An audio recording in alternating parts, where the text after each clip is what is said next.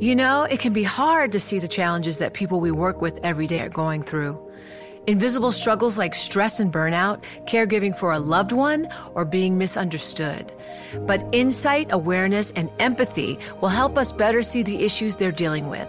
And that can make us and our companies healthier too.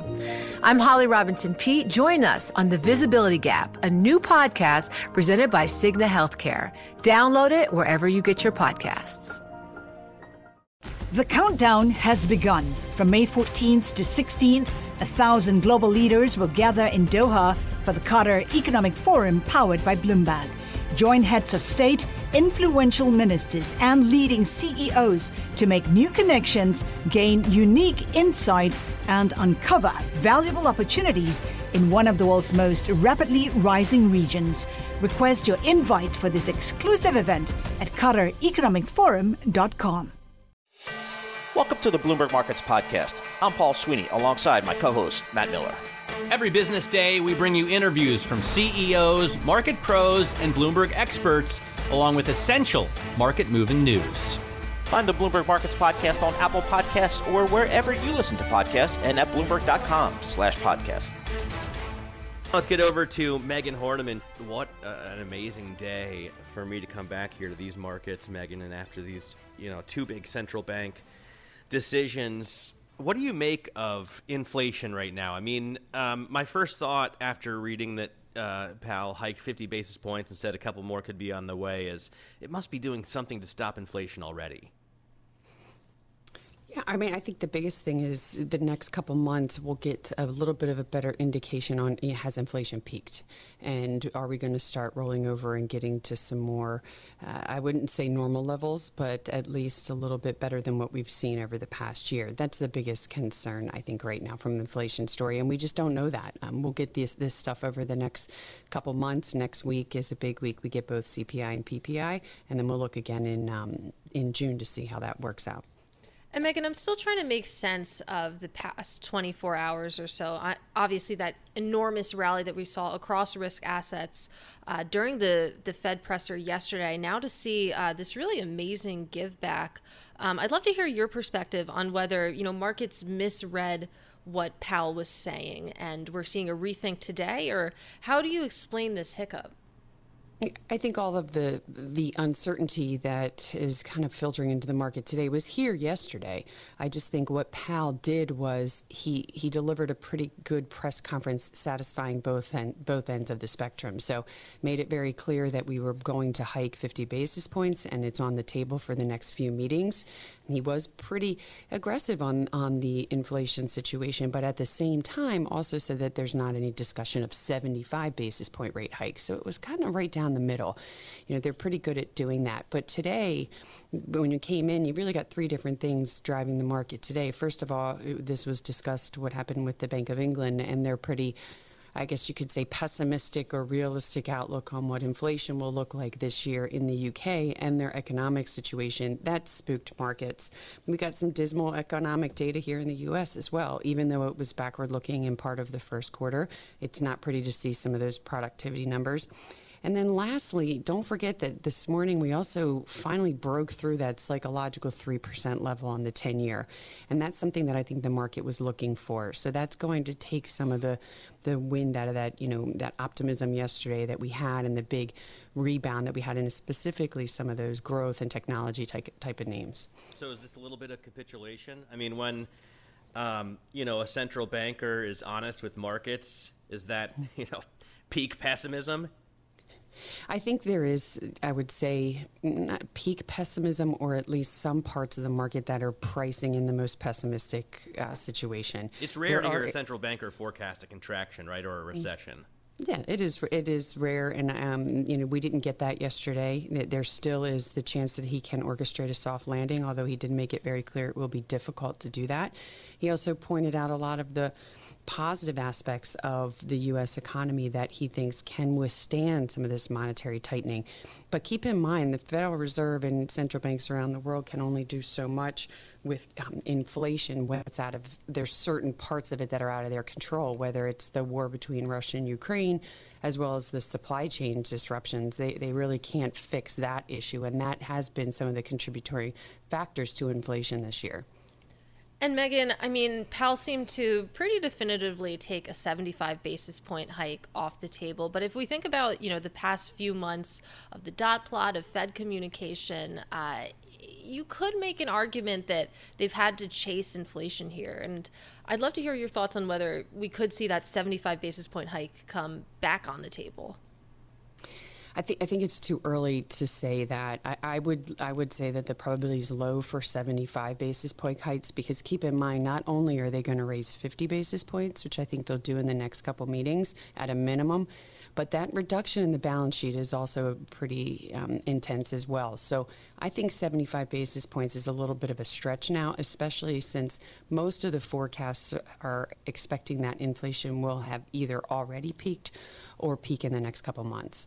So how does this make? I mean, you're uh, now chief investment officer at Verdence um, Capital Advisors on the uh, investment committee. Obviously, there, I guess, leading discussions. How difficult does this make your job? Um, with you know, inflation is transitory. Okay, it's not transitory. They're going to hike twice, five times. They're going to hike 50 basis points, 75 basis points, like constantly moving. Mm-hmm. So there's two different sides of that. From from the fixed income perspective, regardless of whether or not you know coming into this year inflation was transitory or not transitory, we were very defensive with fixed income, and we still are.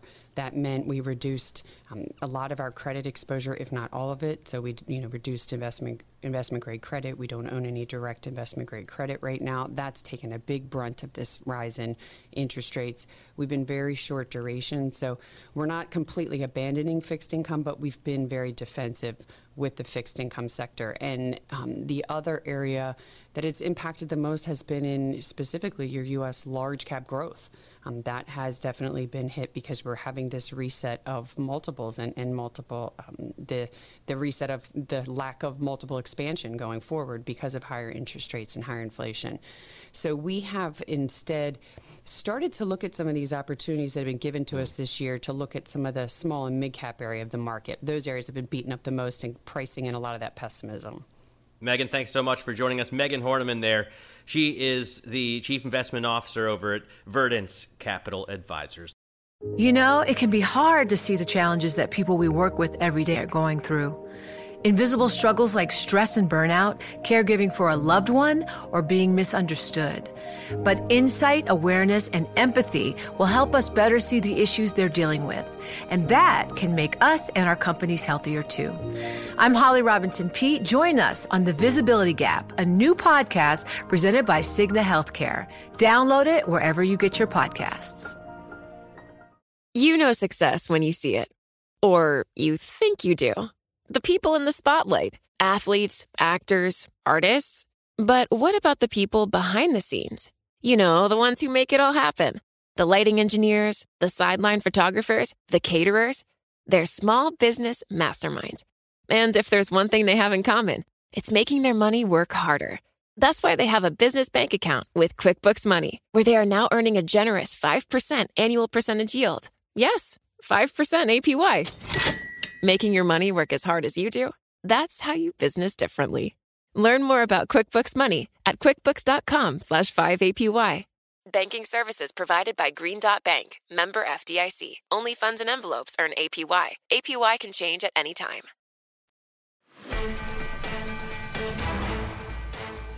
Let's bring in right now a guest, Jonathan Maxwell. He is the CEO and co founder of Sustainable Development Capital after uh, years moving infrastructure around at investment banks on the street. He founded this firm in uh, 2007. And I think really no better time to talk to you, Jonathan, than now about what you do in terms of your energy infrastructure deals, but also um, the current financial situation, especially considering comments from Andy Bailey. I mean, what do you make of a pound at 123? How does that affect the business that you do?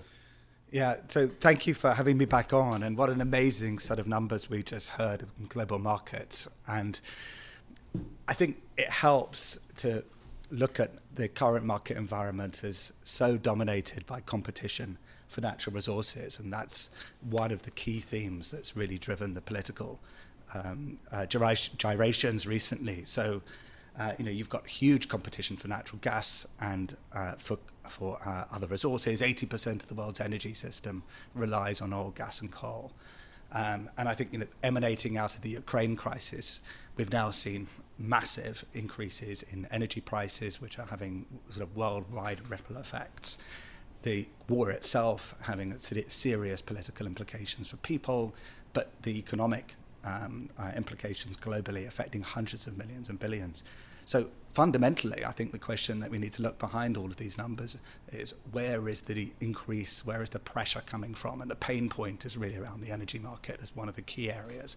And what are the solutions to those problems? You know, is Yeah, it yeah, is it producing more supply, or is it even looking at alternative solutions? To Well, I saw I saw um, Bailey talking to reporters today and saying that the biggest driver is this real income shock, which is coming from the change in the terms of trade, coming particularly from energy prices. Right. So I guess you know the question is then what what can be done? What should have been done previously, and what are you working on to do now? Right. Well, going back to the point that I made, you know, 80% of the world's energy system is oil, gas, and coal. But the extraordinary factor, the extraordinary thing about this is that so much energy is wasted. Thermal energy generation using oil, gas, and coal involves enormous losses of energy, primary energy, between the point of through the points of generation, transmission, and distribution. In the United States, it's extreme. Up to 70% of energy can be lost through thermal losses by burning fossil fuels through to the transmission and distribution losses, even before it gets to buildings like this. And then more energy can get lost when it gets to the point of use. So we're in immense loss of energy, both in the United States and in Europe. It's about the same, two thirds energy lost from the point of generation to the end use. So the burning question literally is how do we replace you know, fossil fuels, natural gas in particular, in, I'm speaking from a European context, coming from Russia. Actually, the question that needs to be asked at the same time is how can we stop losing or wasting so much energy? And, and for every dollar we invest in new supply, and every plan I've seen coming out of the US government or even the Diamond proposal today talks about supply, new gas, new nukes, new hydrogen, new renewables. It's great. It's going to take 5, 10, 15 years. The only solution that is going to work in the next 6, 12 to 36 months is attacking that problem, reducing energy waste. Well, that's what I wanted to ask. Obviously, you know, when it comes to producing new energy supply, possibly drilling more, like you said, that's on a long time frame. But for the immediate future, that 12 month time frame, a little bit beyond, I mean, what is the focus? Are people asking that question? How do we, you know, recoup some of the energy that we're wasting? Or, you know, do you think that the focus is too much on these immediate solutions? I think the world or is- sorry, these medium term solutions. Yeah, well, I think you know, I think the focus, good, the first point of the focus has been how big this problem is. You know, this is a, a huge, massive challenge to try and replace these sorts of uh, fuels. Now, of course, the first one is to switch to alternative sources like the United States, um, you know, maybe other countries in the Middle East for fuel supply. But there are solutions to, but all of those solutions that are going to increase volumes of supply are going to take years, decades. Yes, absolutely. The question now, everybody understands how big the problem is. What are the solutions for the next 6, 12, 36 months? And that's what we're investing in. And there is no uh, solution at the kind of scale and pace needed other than decentralizing energy, building energy on site or close to where it's needed by investing in energy demand reduction projects, not by asking people to wear a woolly sweater, and turn down their thermostat, but by changing the loss of energy use in the 70% of the world's energy that's used in buildings, industry, and transport. So much of this is wasted because of inefficient infrastructure. The sweater solution was one that I had, you know, high hopes for. I have to say, I've been I've been pushing the sweater. well, Um, you know, I think go back to what I've said, and it's a very serious point there. You know, there's so much of what you hear about energy efficiency is like it's from the 1970s, like there should be some sort of sacrifice. People should use less, drive less, heat their homes less. 70% of energy is used in buildings, industry, and transport. That's where the real problem is. And the Well- solutions lie there. Make them more efficient, generate energy where they're needed, and invest in infrastructure that reduces energy demand. But it's got to be doubly hard, Jonathan, when you see this kind of not only the gyrations in currency markets, but also just you know the, the, the massive inflation in other commodities. um, in order to get those electric cars on the road or to get you know some more efficient hydrogen trucking solution you've got to build them first and you've got you've got to have the chips. I mean the whole supply chain has to make this so much more difficult. So let's start on the demand side um, replacing lights with LEDs, replacing heating, ventilation, air conditioning equipment, introducing better software, building management systems and controls. These are all technologies and applications that are low cost, abundant in supply, and, and able to be introduced incredibly quickly in days, months, certainly within the next year on the demand side. On the supply side, uh, locally produced, local generating sets, uh, turbines, engines, uh, solar and storage assets on the supply side can at least be installed on site much quicker with much slower, sorry, much less uh, problematic planning applications and long-term supply chain issues, and let alone resource consumption. And the last point I'll make is a national as well as corporate issue. By using less energy for the same economic output, it improves performance. Go back to what I said at the beginning. If we're wasting most of the energy in the world, no wonder we're unproductive. By cutting energy demand, you cut costs, improve productivity.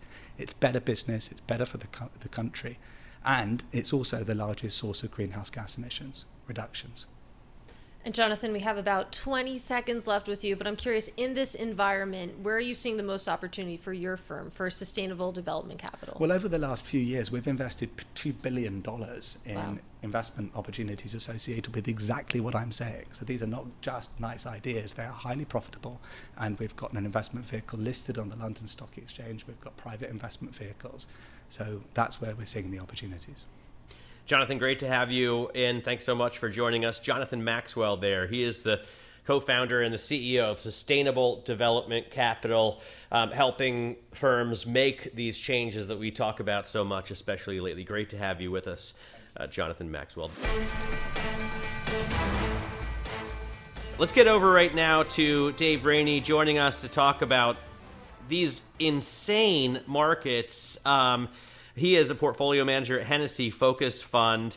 And Dave, uh, you know, we can't really keep up with the moves down today. Um, it felt kind of like this on the upside yesterday. What do you do in moments of incredible volatility like this? Well, you understand that it's going to happen over a lifetime of investing. Um, the market's obviously very concerned today about the level and the rate of change in short term interest rates and also what the Fed's going to do on the long end of the curve and when it's going to start there. So I was a little surprised that the market rallied the way it did after um, Chairman Powell said there wasn't a 75 basis point increase in the offering, and I'm honestly I'm not surprised to see markets reverse the way they have this morning. And Dave, something I've been thinking about a lot is financial conditions because we've heard Powell repeatedly stress that financial conditions, a tightening of those conditions, that is the mechanism through which monetary policy actually touches the real economy. And something I was thinking about watching markets just take off yesterday was that this is only going to further ease financial conditions. And if we end up in a situation like that where the Fed is hiking, but you know stocks are rallying, risk is rallying, financial conditions are easing. I mean, does the Fed have to be even more hawkish than they might have been otherwise? Well, it depends how far behind the curve the Fed is. Mm. I, I think it's easy to make an argument today that the Fed is easily 12 months uh, behind the snugging or the tightening curve. Um, Fed funds should be much higher today. Matter of fact, I think the recently confirmed uh, vice chair of the Fed said a couple of weeks ago that she didn't think that we would really get to a point around neutrality until the end of this year. So whether whether it's the Fed funds rate still well below um, the the neutral rate that the Fed talks about it, you know, around two and a half percent, uh, and or the fact that the Fed really hasn't begun to unwind their their nine trillion dollar balance sheet on the long end of the curve. Um, the risk here is that the Fed has to overcorrect because it's taken so long to start moving rates up. And so this is, I think, over the last few weeks, you've seen a number of sell side firms um, increase their talk about the risk of an inflation of of a recession over the next 18 to two years. Why? Because we have an unemployment rate mm. that's already fully recovered. And so typically the Fed starts snugging or raising rates when the unemployment rate is, you know, four to five to six, not at three and a half. And so this is the difficulty of a soft landing in here at this time. Well, you know, what a lot of people have been worried about, Dave, is that the Fed um, essentially causes a recession here and then has to turn tail and go back. You know, uh, you talk about, for example, the nine trillion dollar balance sheet. I remember when it was only four trillion, and it seemed eye popping at that point, and they were going to reduce it, and they got, you know, half a trillion down, and all of a sudden had to triple it. So, you know, what does that mean? Well, um, I think the term that people are talking about is a growth recession.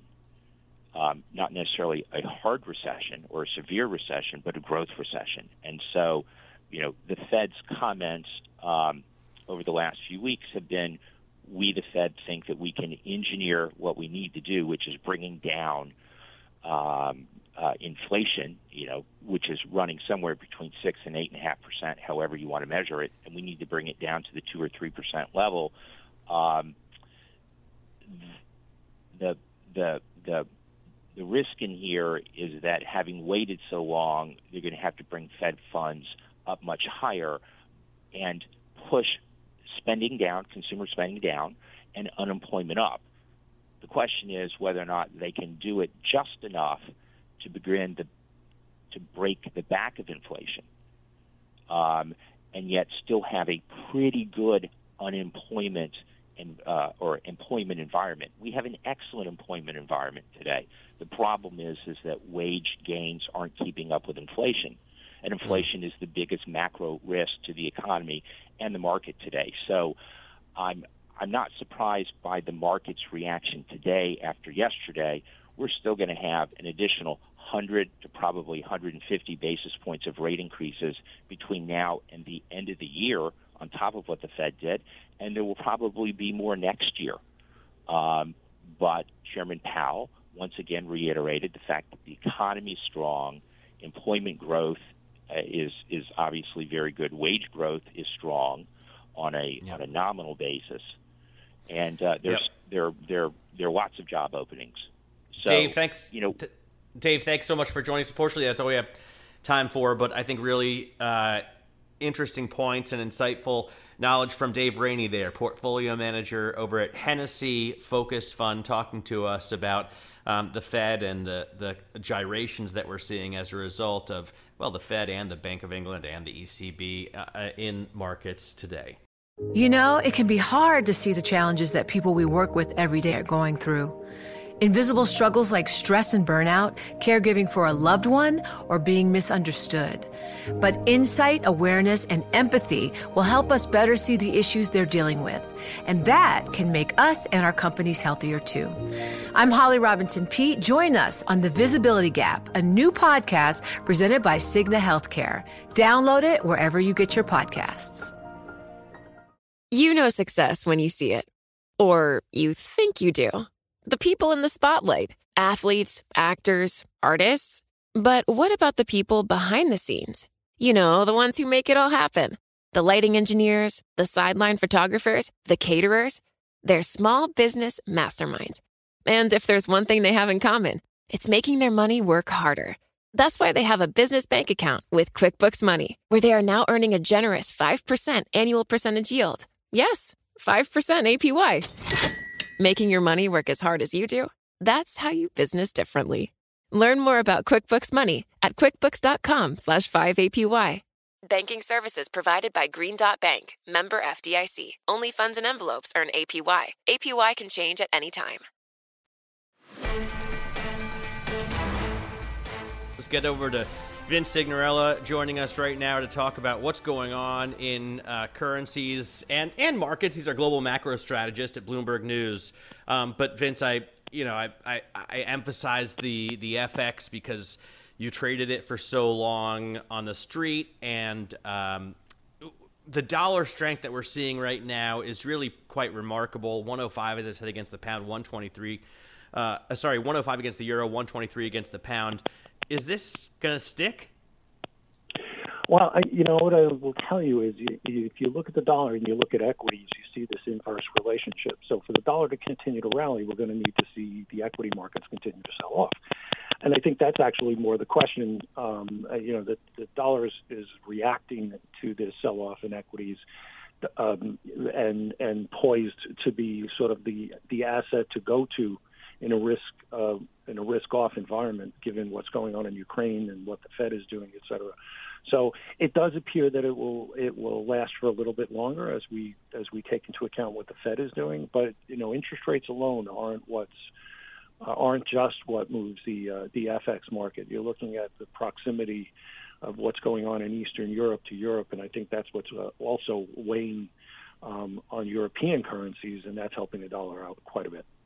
And Vince, I am dying to get your thoughts on the pound because what a move in sterling. Uh, it's down to its lowest in two years versus the dollar, it looks like, uh, off 2% that pair. Uh, that's, of course, after the Bank of England issued the most gloomy outlook of any major central bank this year. Uh, how unusual is it to see a currency fall after its central bank actually hikes rates? Well, you know, that's actually a really good question. It, it, the expectation, obviously, is currencies rise when the central bank's raising rates. But in the case of the UK, um, because they do import a great deal of product um, when there's inflation globally, um, it's it's the wrong kind of inflation. It's the wrong kind of inflation for every country, country really. But uh, for the UK, it seems to weigh a bit more. Um, and so this this type of phenomenon, um, when you see the UK raising rates, um, it doesn't actually help the currency. If you during that time when uh, Soros was attacking the pound, uh, the central bank raised rates uh, like 300 basis points in an attempt uh, just just a day before the pound devalued in an attempt to stabilize it, and the pound went lower. It was just seen as a as a feeble attempt to try to rescue the currency. And when the markets see that and think that the banks are reacting uh, in, in only a way to try to salvage uh, a bad situation, they generally try to push them as hard as they can to see uh, how bad a situation they can make for the central bank, and, and that's what's going on now, I think.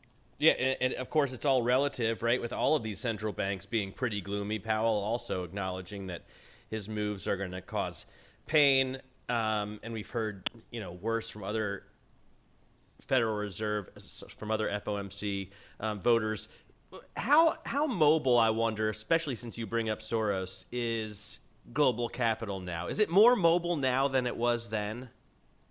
Oh yeah, absolutely. I mean, um, you know, the whole advent of the electronic trading platform situation uh, created almost instant mobility for uh, particularly the currency markets, especially the currency markets um, where you know back in the in the Soros days, most of the transactions were done by voice brokers. I actually was one at that time, and there were there were probably five people like me who could actually count.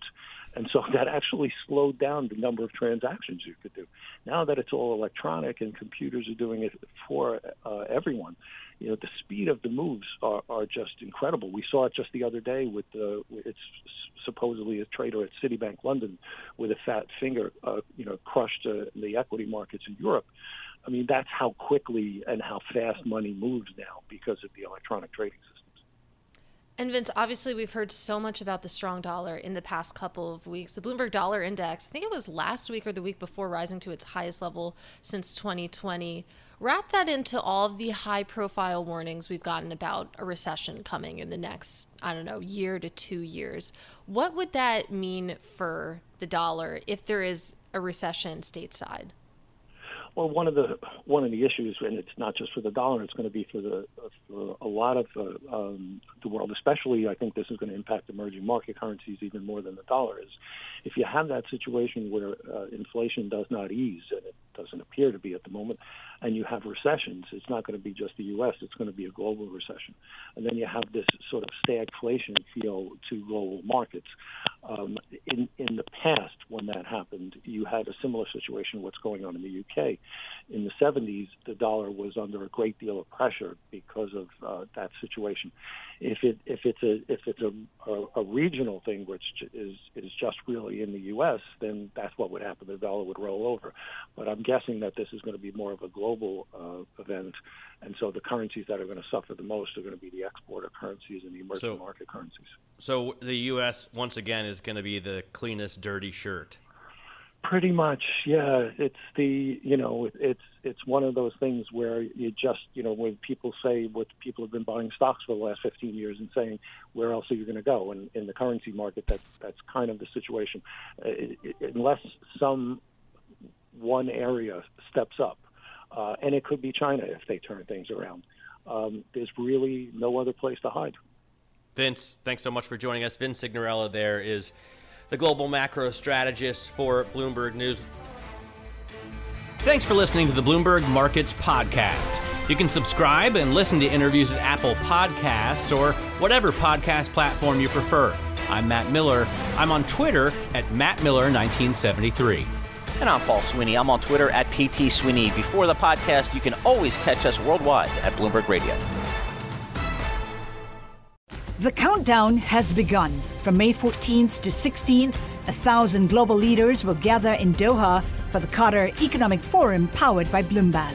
Join heads of state, influential ministers, and leading CEOs to make new connections, gain unique insights, and uncover valuable opportunities in one of the world's most rapidly rising regions. Request your invite for this exclusive event at QatarEconomicForum.com.